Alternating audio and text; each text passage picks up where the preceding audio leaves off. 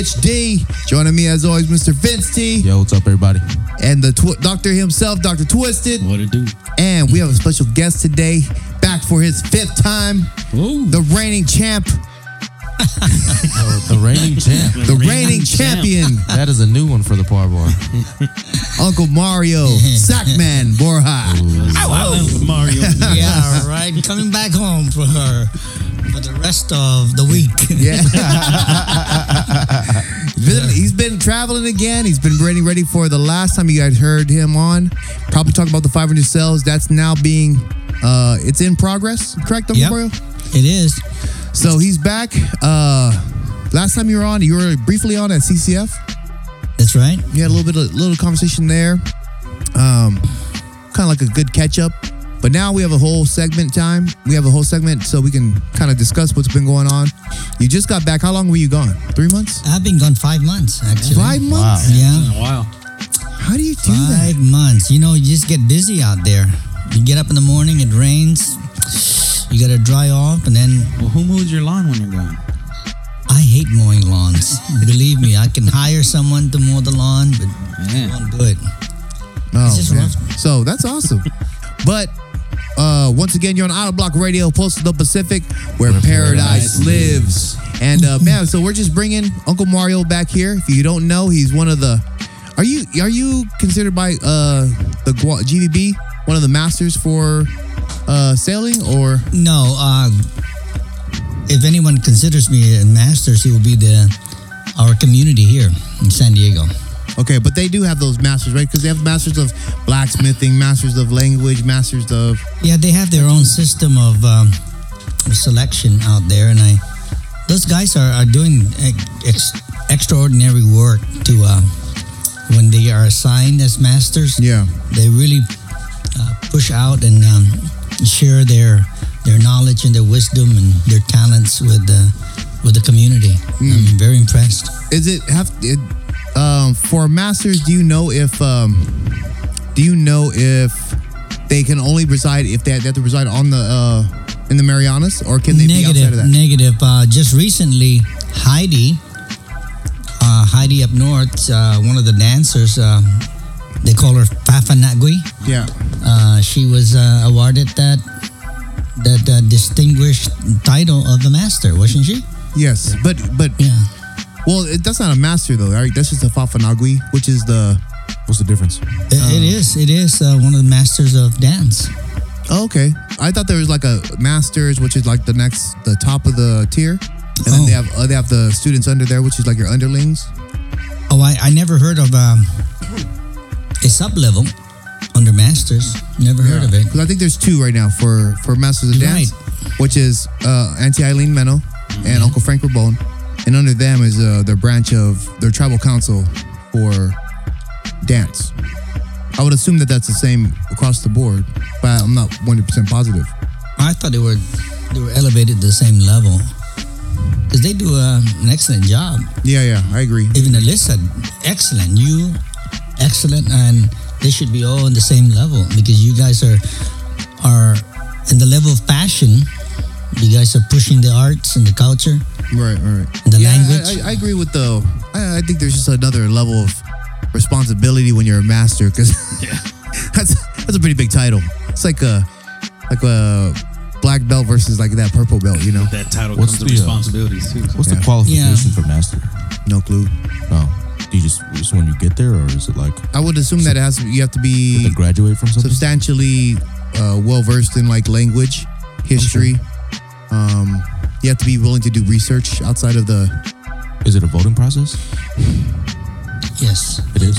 Voted. A voting process? Do you, you have to get voted in? Yeah. uh, and by Yeah, the government too, right? Yeah. Well, in Guam, it, it has their own um, set of um, requirements and criteria to, for you to meet. And not often do we uh, select anybody outside the boundaries of Guam because it's a Guam Right. Guam function, you know. Yeah. Yeah, I mean, I would imagine that you're there because, the Diaspora community should have their own, you know. yeah, I, I think that we could mirror the uh, the process and uh, have our own selection process here because there are more Chamorros abroad. I mean, here in the United States Right. and Hawaii combined than there are in the islands combined on Guam. So if if that is a voting block, man, we have a strong blo- voting block, Right. Right. and we should make a difference. I feel that just the isolation that we we uh, we are away from our community in in Guam, um, that our passion is um, a little bit more enthusiastic Right. here Right. I agree with that. uh, I always see that our our culture and our language are in a very, very volatile community because you know what the kids here uh, Kepa Napu, for example, they have to um, assimilate into the school system, into the, the American way of life. And if they do that and they have complete assimilation, uh, they'll, they'll end up with non Chamorro culture and language. Right. right. And so what you're doing here, you're putting a, a, a uh, some breaks on that and giving them the opportunity to learn Yeah. who they are, their identity. So since it's very volatile, it's easy for us to lose all that. Right.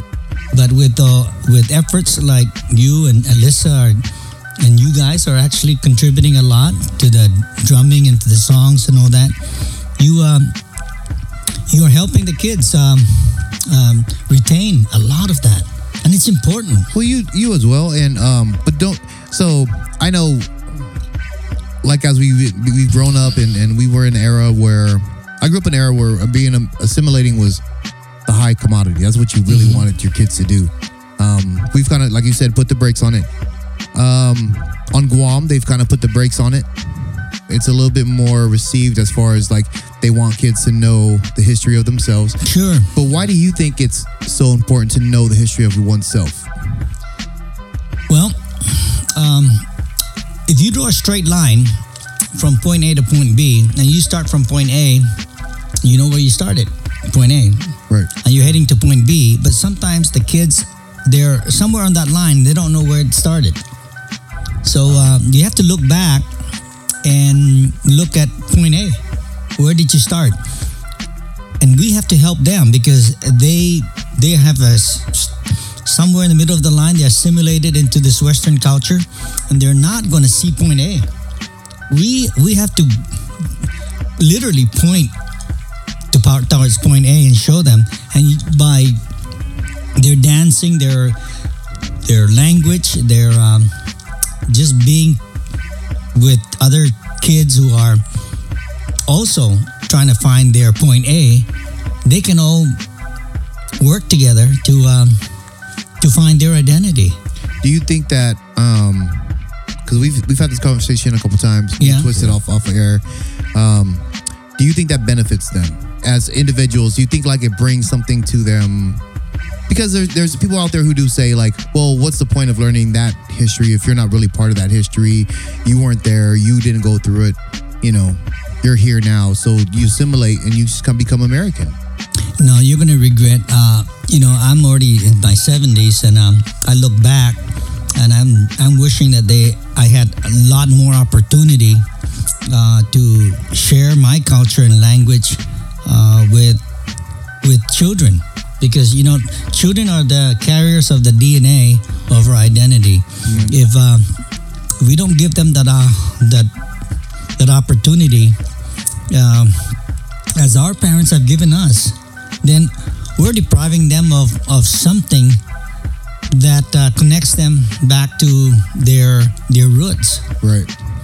And uh, you know, I'm happy that my parents uh, gave me the opportunity to learn the language by speaking it at the house and um, learning English as well. But if we don't, and we took it for granted, you know, Right. we took it for granted. Uh, we did a lot of things on the island that are part of our culture, and we didn't put any second thought on it. But here, we have to give it second thought because it's something that we have to work work on. We have to work hard. Yeah. Yeah, uh, I say our language and culture are very volatile because it can be overwhelmed by the cultures of the current environment. if if everyone is speaking English, and um, so be it. That's a, a good language to learn. And the kids, Kepa Napu, for example, start learning English, and they don't have any idea what tau tau means. Uh, it it would take away from their identity because they'll say, you ask them who are you and what are you, and they'll say there will be hesitation right there. But if they already know that the language of old, like um, as we have learned when we were kids, then it will be without hesitation that they'll say, I am Chamorro, if that is what they are. And they I am to- Filipino, if I, that's what they and then are. just have the history to be the supporting system to be like know your history, know who you are, and and have like some confidence behind it. Definitely. Versus, versus just wearing like a, a guy shirt and not Exactly. understand, not knowing what that means behind. No. it. Wearing a I was- shirt like that and, and eating spam and, and, and finadene, it doesn't make you Chamorro. I was just talking I like about how, I like how you looked at me when it said eating spam. it doesn't make you Mark. Chamorro, man. No, you know, I was talking to Fabian, uh, Shabby's brother, last night after Yeah. the show, and we were on the same conversation. And it's the reason that he got back into music was because, um, you know, yeah, he said anybody could come up here and play reggae. He goes, but it's it's that roots music, the cultural music that our dad taught us, that we grew up with, that we have to keep alive. Yeah, He goes, you know, that's why we get up here, we do the reggae stuff. He goes, but we always go back in time yeah, and bring up the stuff that the Manumku are familiar with and hope that the youth grab onto that, yeah. you know, and carry that after us. Funny story. Um, so at work we've been going through this um, crazy situation. You know, it's an audit, so you know how audits go. I've uh, so I had the person that was auditing my uh, department happened to talk to him, and he's a, a black gentleman and uh, he, really well spoken. But I, you know, I was like, man, his English is you know it's really good, but it's almost too perfect. Like So I said- from here. So yeah, so I said, uh, I was like, man, where are you from? He goes, oh, Virginia. I was like, no, where are you really from? And he's like, oh, I'm from Nigeria. Ah, I was like, he goes, how'd you know? I was like, Wow. I was like, I was like, I could just hear like, you know, your English is really proper. uh, proper. yeah. Like it's way pro- more proper than you know normal, um, even Americans. And so we were talking. And I said, "Do you speak uh, Nigerian?" I, I can't remember what the language is called there. He goes, "You know, I've been here so long. I can I can understand it, but I can't speak it." Oh, And so I we had a good conversation about language. And I remember what you have taught me uh, about like uh, you know languages, culture, culture, language. Yep. And man, I could see it in his like his face that when we were talking about language, like it almost like like hit him. It pained him that. Yeah, that that he's forgotten how to speak it. Yeah. So he went to boarding school and all that good stuff, but it was it was one of those moments I was like, man, I was like, that's funny because we're like me personally, I'm fighting so hard to learn my own language, and you're and you've kind of like fought so hard to learn your English, where I'm I I want to know how to speak Chamorro. It's like when I hear a bunch of people around me speaking the language that I my people speak, and I can't speak it, but now I can understand it. You know, I'm happy, but I would hope that in the future my my kids can speak it a lot better than I can. And you know, I mean, that's how we get there. You know, it's just it's those those baby steps, and it's just sometimes it's like you know, it's not going to be instant gratification. It's going to be uh, a work in progress. Yeah. You know, we're taking the canoe as a as a platform to learn our language. Much of the stuff that um, relates to canoes uh, have not been used because if the Sakman is absent from our from our community, Yeah, it absent from our landscape in, and the seascape, then you don't use words that are that are associated with canoes. You know, you use uh, other things that um, are more abundant in in our community. Well, with the canoe, the Sakman, especially being out since 1742, it hasn't been seen in over 270 years. A lot of the words die out because Right. of non-usage. There's no need to use the word falina because it's uh it's unique to the to the Sakman and not unique to the Galaidi. that's a nice word. What what does that mean? Falina means the mast or the canoe. So that word and other words that we are resurrecting are not just being resurrected for the sake of um, having them in a book. Right. we're, resurrecting them because we need to use them. It's the u- use use of that language. So the language has to be useful. You know, it cannot be just part of a dictionary entry. Right. Cannot. Then, if it is, how many? I, you know, I open up a dictionary and I look all this at all these words, and I've never used some of these words Yeah. because there was no need.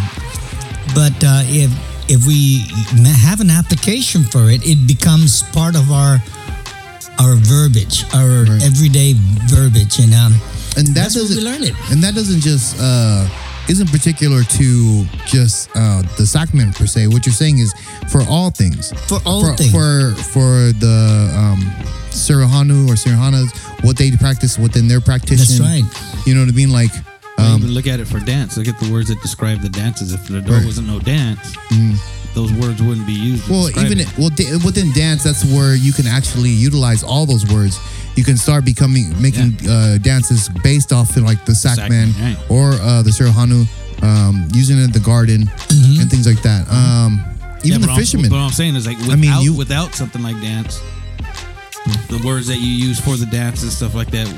Doesn't mean anything. Yeah. Exactly. Yeah. There's no there's nothing application. to use them for. There's nothing to associate those words with. Just like with the Sakman, like you say with the Suruhanos, all that stuff. If it was completely absent, those words would pretty much be obsolete now. And it's much, you know, I, I was over in Saipan and uh, those folks up there with 500 Sails, for example, they're using the very vocabulary that we have we have resurrected.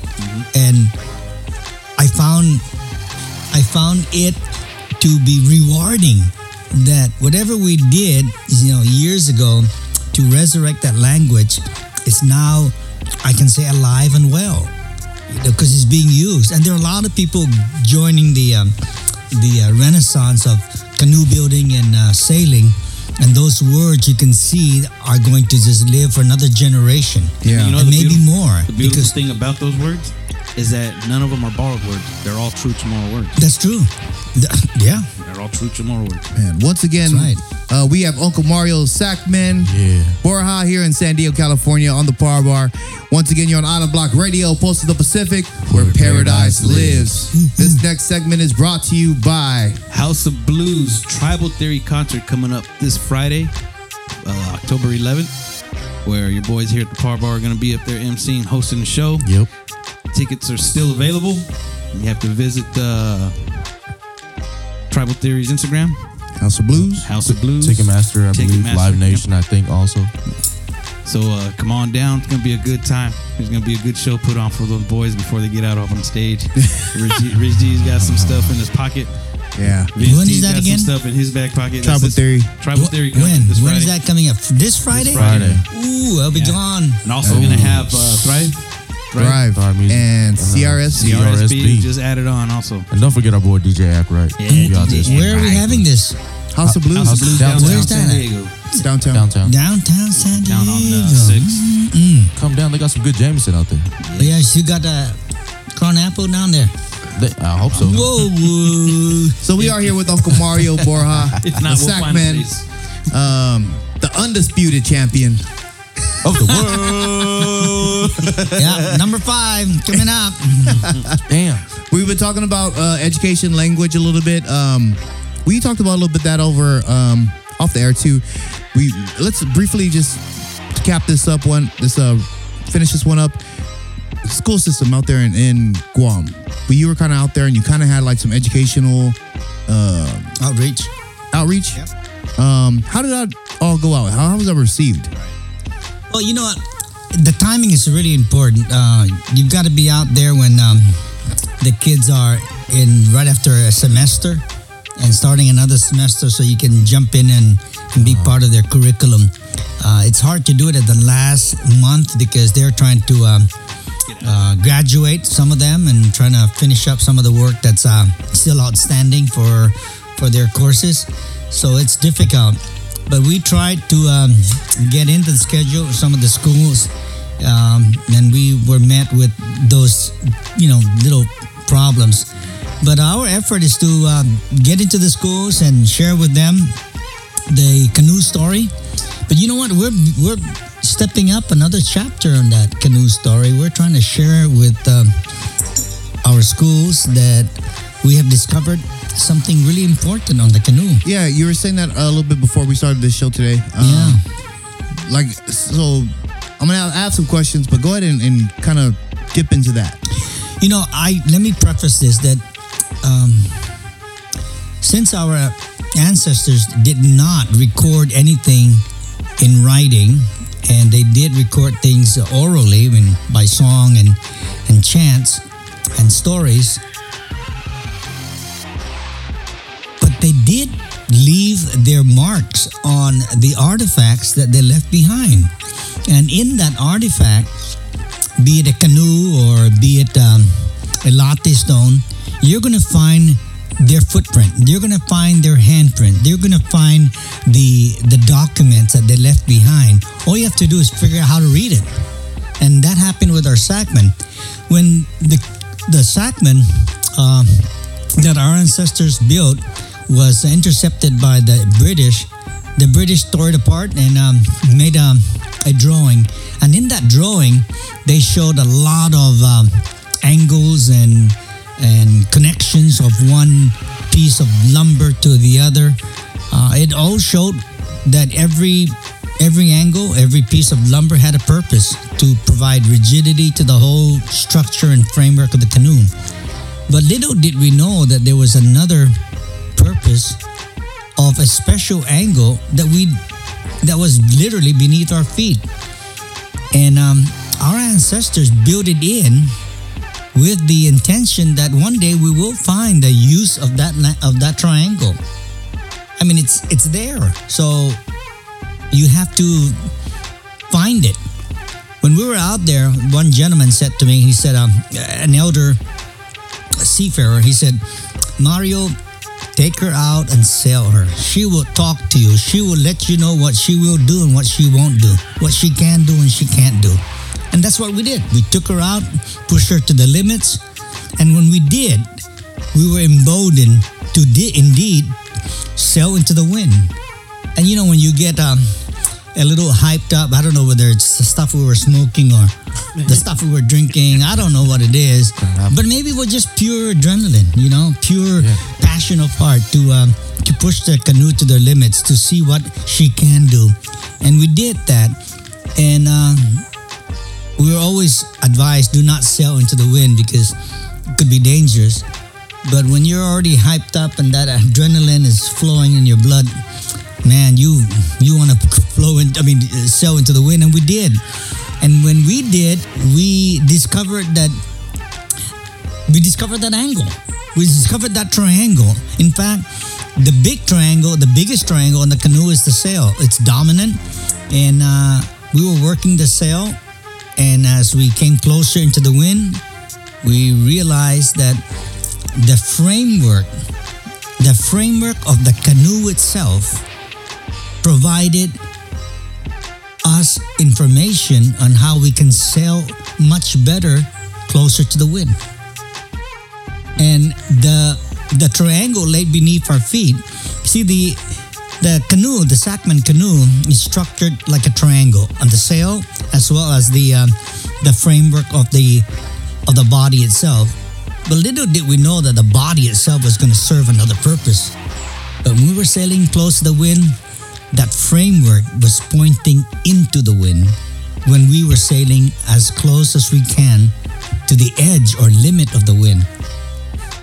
Wow, that is that's remarkable because we can so, so what you're saying is, as you're going towards that peak of, of like your limits, like you said, of uh, of the wind, uh-huh. you start seeing the shape of the the uh, the Sakman Yeah. begin to start making a triangle. the the triangle that's beneath our feet was actually part of the system pointing us into the closest angle we can sail into the wind. Wow, that's so crazy. it's it's it's built right in. I mean, it's not something that you have to guess anymore. You uh, pull your sail in as close to, as as close as you can, and sail into the wind. Just keep an eye on that triangle. That that's, triangle. That's Yeah, part I of that saying, structure, and you're you're gonna be sailing close to the wind. There's no guessing. And you know what? Even at night, when the wind is blowing and then it's dark, and you can't see your way, but you're out in open water, you can just feel that triangle beneath your feet, and you can feel that sail. Uh, you know, on, on the on the lee side, you can feel that sail, and you can. I mean, a blind man can actually do that because you feel by your, with your feet, and you feel with the sail with your hand, and you can sail close to the wind. So she was talking to you. Yeah, yeah, it's talking to you and it's built right in. Uh, you know, I always liken it to uh, to uh, Leonardo da Vinci, huh? When he uh, painted the uh, Mona Lisa, he painted something in there that we all kind of identify now. Ah, there it is, her smile, right? Well, our ancestors built the canoe and they put that smile in, that triangle. We just have to be out there to uh, discover that tr- the smile, and we use that triangle to as a tool to be better better sailors. So up to that point, uh, when you were when you used to see that triangle right there in the middle, was it just like, man, what's that for? Why's it there? Well, when you're building the canoe and you're putting the canoe together, all these things that that you're lashing are part of the system of rigidity and stability. You know, they just it's part of making the canoe firm and, and, and robust, right? Well, there's another purpose of, of all those lashings. It's it's to provide maybe a little give, but we didn't realize that that triangle was there for another purpose. We thought it was just to to hold one part to the other, but it's there for for another purpose. And I'm trying to share that with with uh, our seafarers, and our seafarers, um, you know, th- in time they'll they'll realize the the importance of that triangle. But you have to be out there. Right. You cannot be on land to uh, and realize the the you, the purpose of that. You have to be out there. And then you'll see you'll see it come to life Yeah.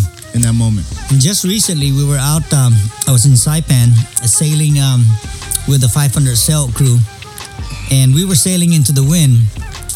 And I wanted to see if that small canoe was built with that triangle serving as a pointer into the wind. And um, we weren't quite sailing at the edge of the wind, but I have a uh, this sense that if we did that, that piece of triangle will be um, pointing into the wind.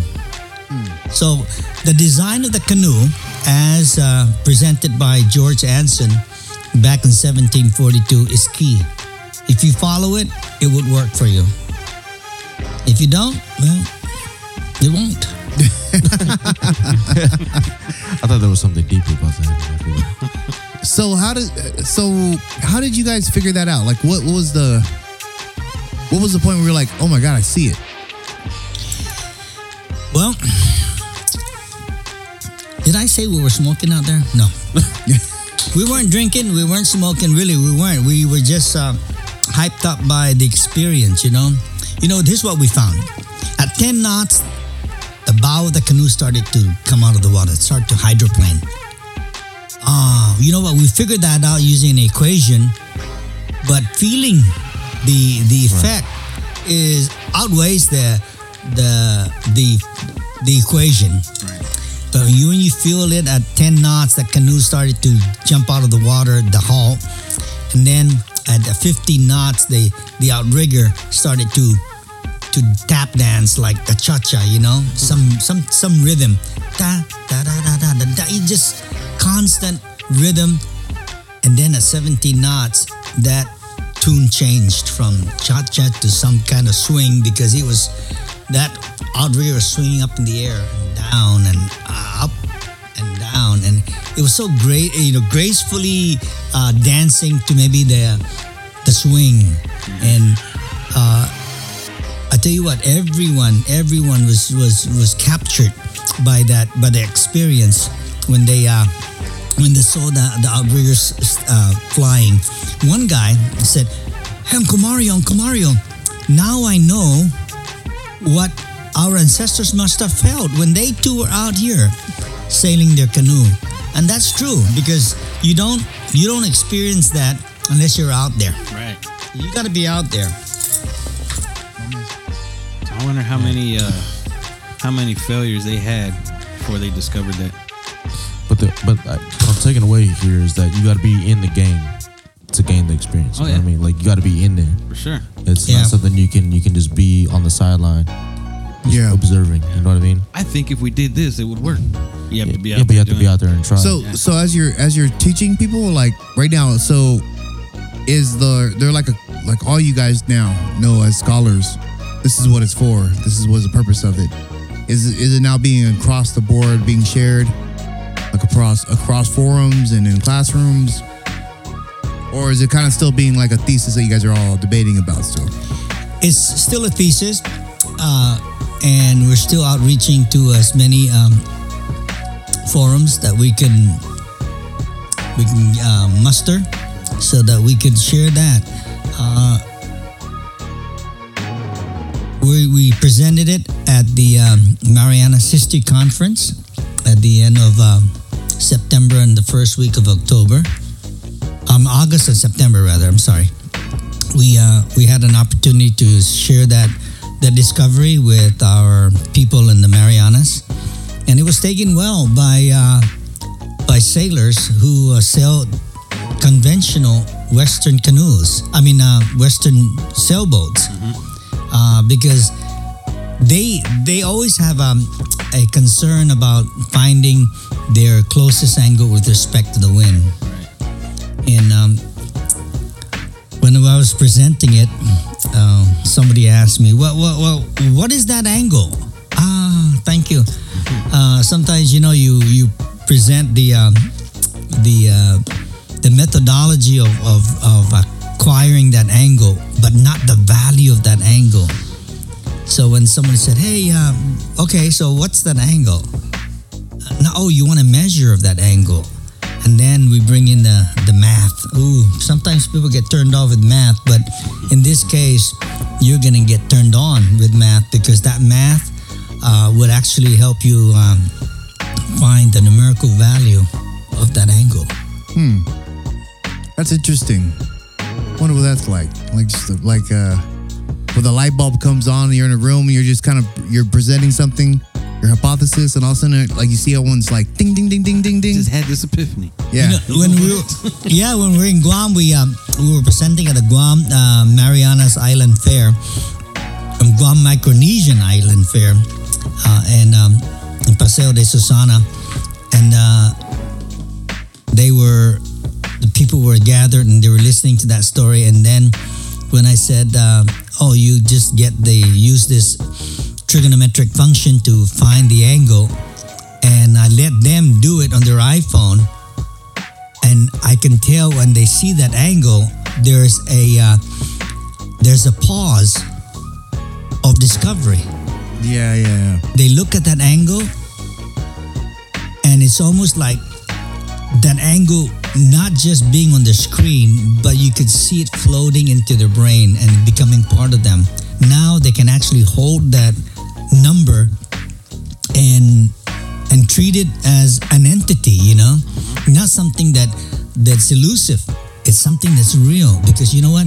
They calculated it, and they look at me. There's that pause, almost two seconds, three seconds, and then they look. They look at that number and they look at me. They look back at their their uh, their that- handset, their, their phone, and they go You did it, Uncle Mario. and they go 30 yeah and they go 36 degrees and they just look at 36 degrees and that's when you give the look of like the rock with your eyebrow raised up. yeah and I go yeah 36 degrees. but you see western western sailboats degrees. western sailboats can muster 45 so if we can muster closer to the wind that's an advantage to us. So and the advantage is getting getting to your destination much quicker. That's bottom line. But getting that number finally getting a number to that elusive angle and that's beneath our feet all So the time. and that what that speaks to is in the history books, they always wrote that the Chamorro people, the, the Marianas, had some of the fastest canoes they've ever seen in the water, yes and it, in literature as well and they couldn't explain it. Yes, they they couldn't explain it. They couldn't put a numerical value to it. Right, right. Yeah, and it, it's also in literature. It says that it can co- it can sail closer closer to the wind than other canoes. But now, this closer is a comparative figure. You know, it's not even a figure, but you have a sense that it can do better. But how? What's close? How close is close? Right. I have a number for you. Yeah. 36 degrees, Okay, baby. 36 degrees. Yeah. Yeah. You know, it's you can't see Uncle Mario's excitement on his face, but I can tell you it's exciting, and I'm excited that he can actually put that number. And I know I love math, and so uh, I know what numbers mean to uh, mathematicians. Yeah. Um, once again, you're on Island Block Radio, Pulse of the Pacific, where paradise lives. Hey, this next segment is brought to you by uh, Pop Bar uh, concert series uh, fall 2019. Uh, we're still here. We're still doing concerts. Um, shout out to L Smith for hosting our our summer events. Uh, but we are currently booking our fall events for all the families out here in San Diego. And for anybody anybody tuning in, uh, we are booking them right now. Uh, stay tuned, and we will uh, post them. We're also bringing those a little further south, back back home. A Yes. little bit To little San bit, Diego. um, just just from doing uh, you know reviews and everything like that. Yeah. And there are less D- DUI checkpoints in the south. Oh, I see. I see. That's that's where Mark just just What? just Drive responsibly. Yes, or drink yes. drink responsibly. Yeah, that too. Don't ask me why, but uh, but yeah, uh, fall concert series uh, coming soon. Um, you can check out our Instagram, Facebook, and uh, Twitter. All right. info. In this last segment, we're talking a little bit more. We were here once again with Uncle Mario Borja, the the reigning champion of Par Bar. Yeah, he is the reigning champion. what kind of noise? what was that? That's a chihuahua. Yeah. Yeah. That's a what? A chihuahua. Yeah. Oh, say hula hula. Um, we were talking a little bit earlier. We are talking about language and education. We jumped into the 500 Sails, which is also um, a big, a big deal this year. Yeah. Uh, is it happening this year or 2020? It's happening now. 2020 is another big year for for Festpac, but um, hey, a lot of happening, a lot of things happening in January, Okay. uh, October this year, and January of next year, and um, with 500 Sails. Beautiful. And um, we're gonna jump a little bit into that a little bit uh, later. What I want to kind of talk about, and we kind of we brought this up. Uh, well, actually, you know what? Before we even get anywhere, you got a tattoo. Yeah. First one? Yep. First. Explain that. Yeah. Uncle Mario, 70, you said? 70. Got his first tattoo, 70 what? 70 years old. You're 70 years old? Yeah. Got his first 70. tattoo. Got my I first need, I tattoo. need to start canoeing soon. yeah.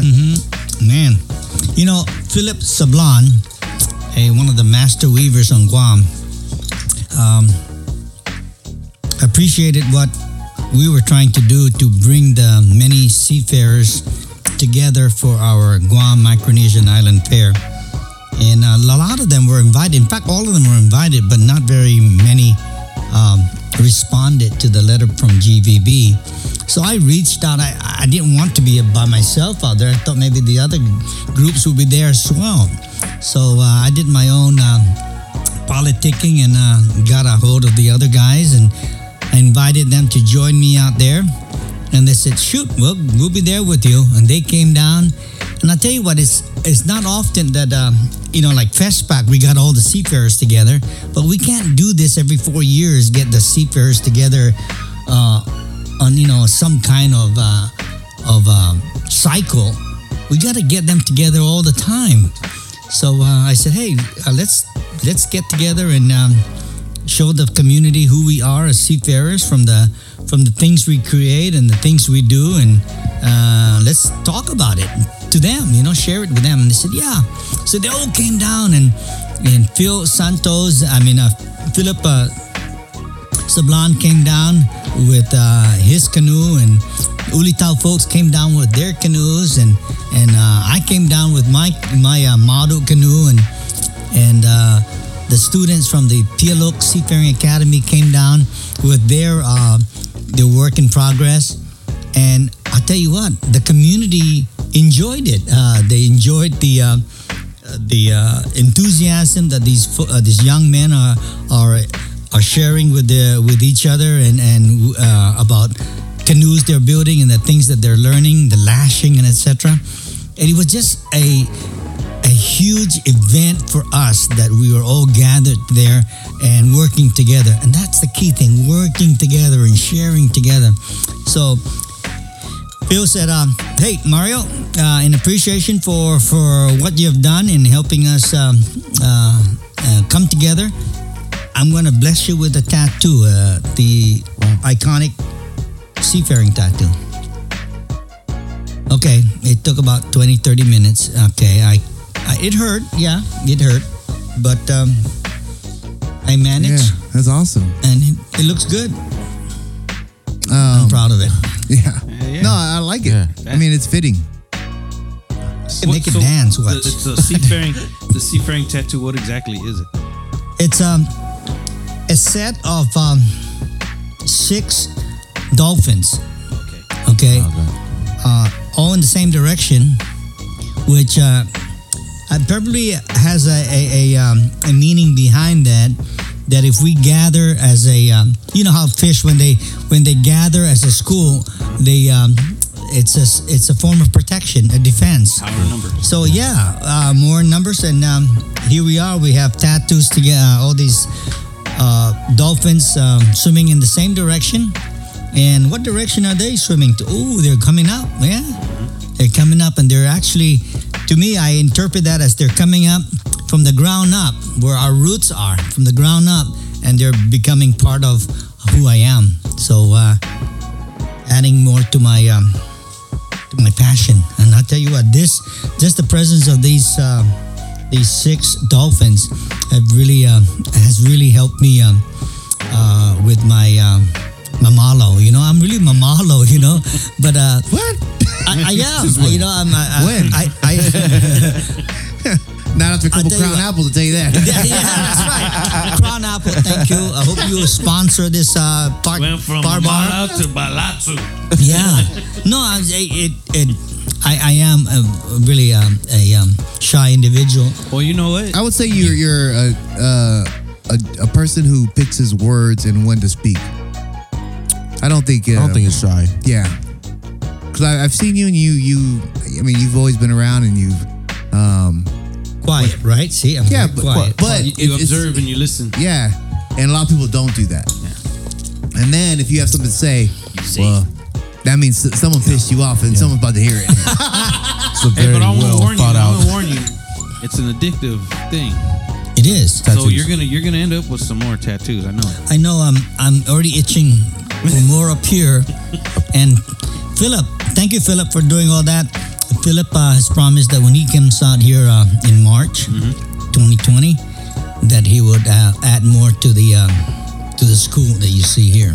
Right on. Beautiful. Yeah. Now, now, question about the tattoo. Um, are there more people that have that same one, or No, um, or is it there custom for you? there are just a few. Okay, Um, not not too many people prefer these, right. but the seafarers prefer them. Not all seafarers have them. Yeah, yeah. I, I know a couple of dancers that have them. But it must be Dancers? Yeah, Wow. yeah. Yeah, I've seen Okay. it before. I just didn't know what, what it what it was and what it symbolized. But is that something that where you have to carry it with experience? I'm sure, right? I think it. Well, I think it it, ch- it changes to, depending on translation. Okay. Um, what Uncle Mario explained to me is exactly what I heard from the other two that I know that have it. okay. Um, but yeah, I, I mean, I think it's how you So it's all perception, I, I would like to see that uh, some tattoos are earned. right? You know, like the hook, for example. Um, a lot of people now just hey, uh, they want something. They go to a tattoo artist and they just pick from a, a book of what's available, and they say ten dollars. I'll take that, or a hundred. I'll take that.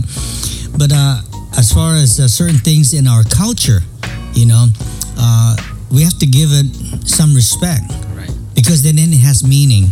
If everybody has um, that tattoo of a of a let's say a master uh, sailor or a master um, fisherman, then um, getting one identified or ordained as a, as a master fisherman doesn't become anything of of importance. You know, it dilutes it. So um, I I think it should be reserved. But uh, you know, if you got the money, you pay for it. Yeah, in this Rich, day, Rich has and, got a you know- plan for a tattoo too. in this day and age, it's, it's really hard. master It's hard to um to preserve anything. Yeah. You know, it's you know it's really hard because of social media. People things things they think they look, things look cool. It's trendy. Everything is trendy. Yeah, and um, like I said, uh, the the two that got theirs is it's a family tattoo. So for within their family, that's what they kind of do Mm-hmm. because that's the traditional dolphins, you know, or the fish, you know, um, tattoo for the Chamorro people or Micronesia. Um, but For Micronesia, yeah. um, Okay.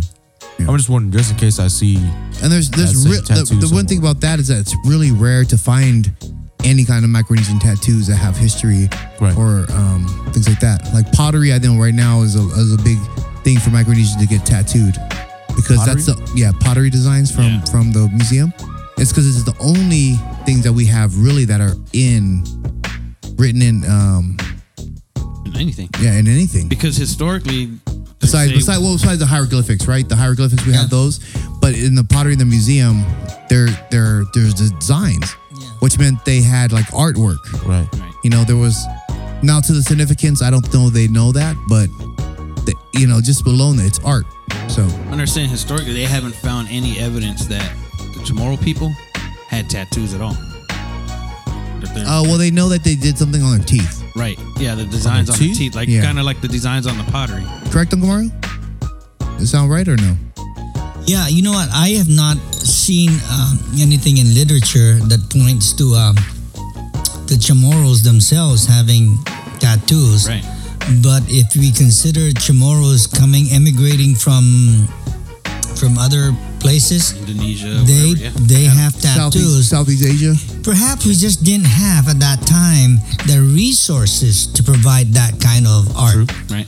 you know and um, they didn't carry that and perhaps they didn't have the materials and uh, they didn't want to risk it you know because they're it, it's a risky you know people die from it from um, oh yeah Infection. poisoning So before we uh end end to the show, I think we're we're almost closing up, but uh um I- we want to touch briefly with you because you were just recently back there on uh sovereignty one, and then also some of the protect uh Prutehi Litekyan.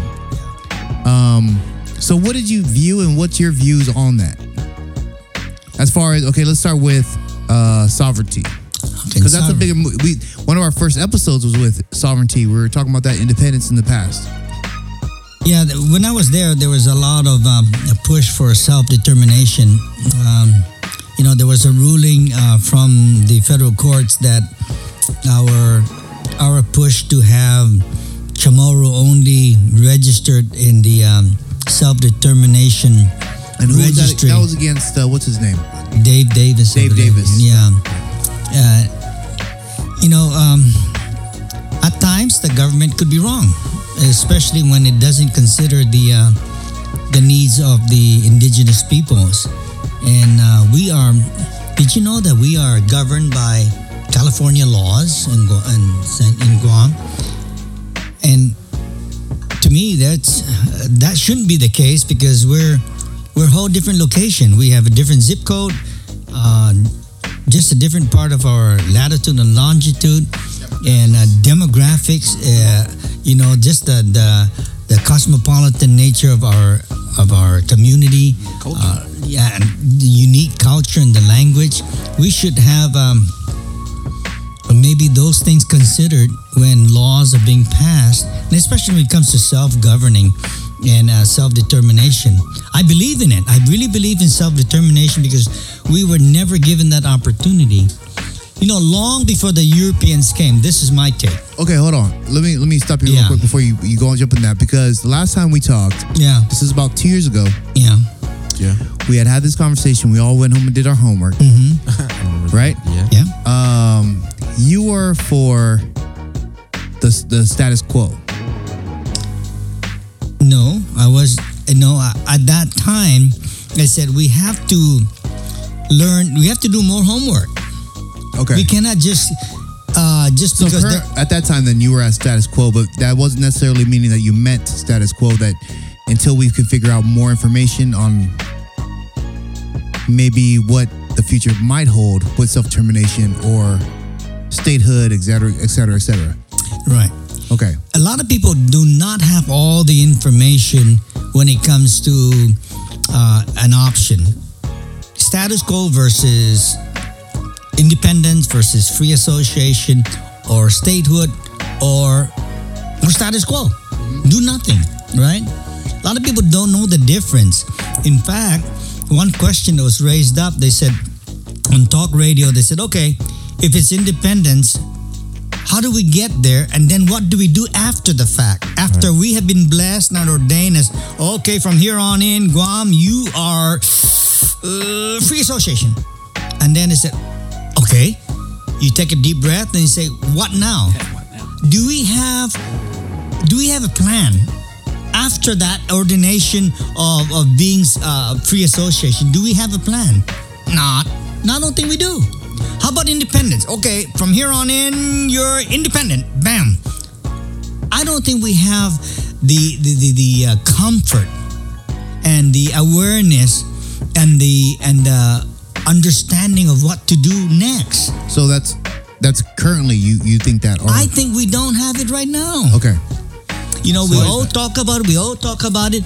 You ask the person in the street. Ask them.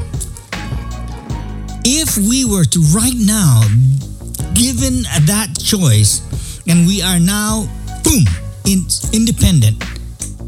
How do you What, sustain? well, Right. what now? If you were the governor, Okay. what would you do? Uh, uh, uh, and then there's a lot of uh, uh, Yeah, I mean, honestly, think about economically. How are you going to sustain? Okay, well, Yeah. well, from what I've seen, and this is probably going to run into the um, after hours last call.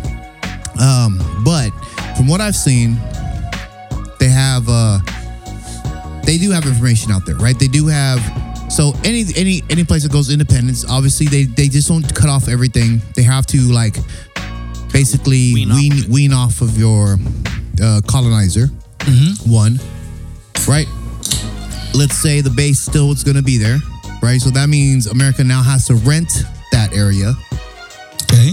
versus uh, funded, occupying it, yeah. Right? They also had things like, you know, they would start.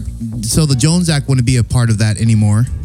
That that cuts off a lot of like taxation, right?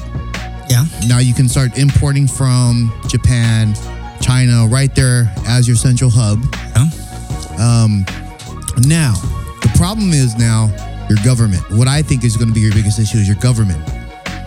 You have new. Are you going to retain America's government style? Or you come up with your own constitution. Are you going to come up with your own?